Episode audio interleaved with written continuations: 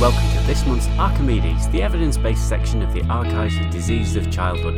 In this podcast, we will look at something to do with the practice of evidence based medicine, then move on to two scenarios that have been generated by real clinicians who've had something happen, maybe a few times, turned it into an anonymised scenario, and then take it forwards to actually investigate what's the evidence behind this. What, what's the best answer to the clinical question that emerges? Weighing all the strengths and weaknesses, the possible biases, but finally coming down with the need to actually do something. So let's get started on our journey to evidence based joy by thinking about how we do it in practice.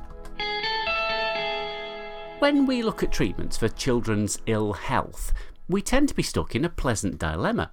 We normally want to use treatment to stop kids dying and make them better quicker, but it's actually uncommon for children to die, and, and they will get better anyway.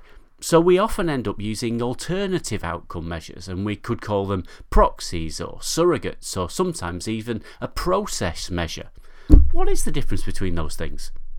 Well, using a measure which the study folk believe is intimately related to the outcome that we really want to assess, but we can't because it's too rare or takes too long to occur, is often called a surrogate or a proxy measure. In these cases, you need to demonstrate that the surrogate is strongly linked to the real outcome. That is, that altering the surrogate always alters the actual outcome, and it doesn't matter how you alter the surrogate, it alters the actual outcome. These phrases can also be used to describe something where you're trying to measure an intangible, something you can't really definitely get your hands on. So, so quality of life measures attempt to capture the truth of how someone's life is and how their health affects them.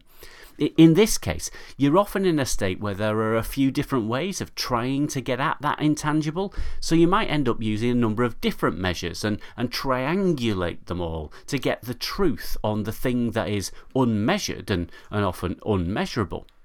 Now, some surrogates appear to be robust. For example, looking at the amount of minimal residual disease in acute lymphoblastic leukemia really does relate to survival. Others are not as good, though. Uh, examples from the past include those where bone mineral density to prevent fractures from osteoporosis in old people was shown to be a poor surrogate. We used fluoride for a while. It increased bone mineral density brilliantly, um, but it also made the bones very fragile and increased the fracture risk. Or, for example, length of time on a ventilator and neurodevelopmental outcome out of the neonatal period. You'd think those two should be really strongly related, but they're not so much. Now, process measure is just when we look to see what has been done. And that may or may not have any relationship with the outcome, and just doing something might have no effect. Uh, for those of you that haven't, have a look at the surgical safety checklist that's a fascinating one where something that really did seem to actually make a meaningful difference in the way it was pushed out turned into a pointless exercise that didn't have the effect it was meant to. So, it is important to know what is being measured, uh, what you, or, or more importantly, the patient really wants to know, and how the measured thing and those things you really want to know are actually related. Understanding that can get us closer to making clinical research applicable, meaningful, replicable, and, and usable as a user as well as a researcher. Now, our first topic is on screen time in adolescence with head injuries or concussion anyway. And this is from Katie McKinnon, Alexander Hunt, and Katie Knight from the North Middlesex Hospital down in London. Their scenario is that that comes across the ED from time to time, and it's a 14 year old who's bashed a concrete wall with her head during playing sport and a short loss of consciousness. Normal CT scan, ready for discharge, but returns the next day with symptoms of concussion. Her mum uh, asks if avoiding screens from this point on would be helpful. And that leads on to a structured clinical question about limiting screen time as an intervention to improve symptom recovery in concussion. The search went out and looked at a wide range of different words to try and pull these things together, including cognitive rest, which is a concept that we'll come back to, and found a couple of hundred things, coming down to only 14 that were useful in the end of those, there were 12 cohorts, one RCT, and, and a study that was sort of a bit irrelevant, really. The RCT um, was based on this idea of cognitive rest, and that comes from some of the cohorts in the first place. Some of them were moderately large, 330 odd patients, 100 or so, some of them much, much smaller, and they give slightly conflicting results. Some of them show that when you decrease the cognitive load, so the amount of sort of real thinking that you have to do in that period after the head injury or, or with concussion symptoms, it had a, a positive association, a benefit to reducing those problems. The others seem to show either no association or, or sometimes even a reverse association. This then led on to the idea that should we put together a bundle of testing to, to reduce cognitive load or to shorten the duration um, uh, of, of symptomatology. And the randomized controlled trial, 88 concussion patients that were randomized between five or two days of, of high levels of cognitive rest. The five day group actually had a slower improvement in symptoms, so, so longer cognitive rest in this one showed that there was, there was a disadvantage now, now, it's not directly screen time. Much of this stuff isn't. And that sort of makes sense, really, because a screen is, is ubiquitous and, and could be as little burden as staring at Rick and Morty, or it could be as complicated as reprogramming something in a new language that you haven't developed before. So, so, that, so just a screen in itself isn't really isn't really going to cut the mustard, and and something about that has to be understood within much of these studies. The guidelines that exist do do suggest you should avoid screens and cognitive input, but but the the the problem with that is is that is that they're based on relatively poor evidence. There are larger studies ongoing, and maybe, maybe they will get us a decent answer to this question. At the moment, what's the practical upshot? Well, definitely avoiding them isn't going to do any problems. But if you start developing symptoms, then maybe it is sensible to say just rest your brain more. Don't don't do as much thinking processes for the next few days, and hopefully that will make your concussion go away faster. Our second comes from Rachel Thompson and Bhavesh Taylor of the School of Medicine in Cambridge University, Cambridge in the UK.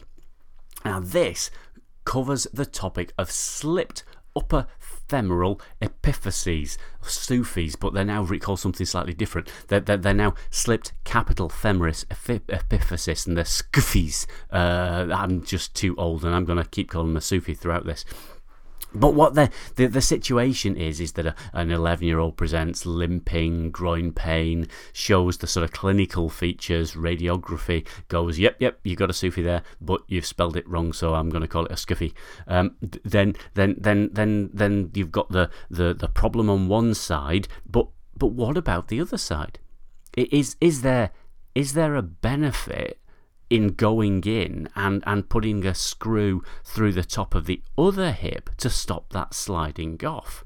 Well, well, that is a good question. Is prophylactic fixation of the contralateral hip in a patient with a unilateral slipped upper femoral epiphysis more effective at reducing complications than just a close follow up and intervention if symptoms occur? This is one of those situations where, where the real outcome sort of pain, slippage, functional stuff many years down the line, it's going to be tricky to pick up in trials. The team went away and they searched pretty broadly using a wide range of descriptions of this situation, looking at prophylactic and contralateral and other side pinning.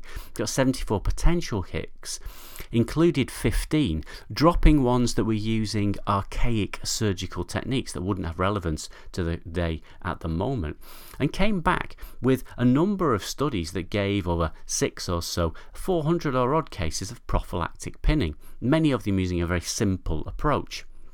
These, these cases were often linked into comparators where they weren't pinned and and did show a reduced chance of a other side slipping. Unsurprisingly, it had been sort of screwed in place and low short-term complication rates, but they didn't have a lot on long-term complication rates. What they do have is follow ups where nobody had prophylactic pinning and see how likely is it that that was going to happen. They are mainly retrospective, they're observational, obviously, and they show around 10 to 15%, maybe a little bit higher chance of slipping on the other side. They also show that the pinned side where they had been operated upon because they'd had a problem, um, they they they had reasonable functional outcomes, and some of the mm, small ones looking forwards in time didn't show anything particularly different from the other side.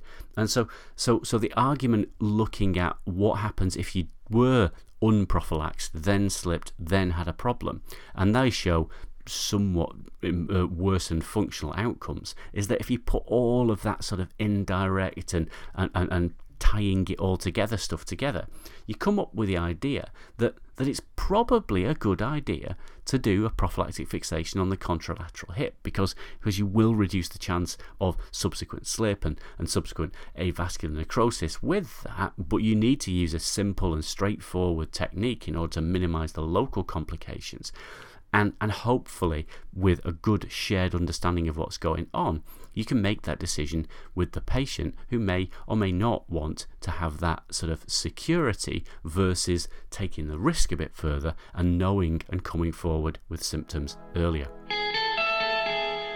So, those are our cases. That's our approach to how to do EBM this month, and we look forward to hearing from you. You can submit the Instructions for authors are there on the website. Do drop us a line with your questions. We try not to get people to do the same thing at the same time to maximize research efficiency. And you too could be having your work talked about on this podcast, or maybe, as you might find out very soon, be actually part of an interview where you too can talk about your own Archimedes and witter across the airwaves at everybody that listens. So until next time, thank you very much for listening and stay tuned to the podcast feed of the Archives Diseases of Childhood.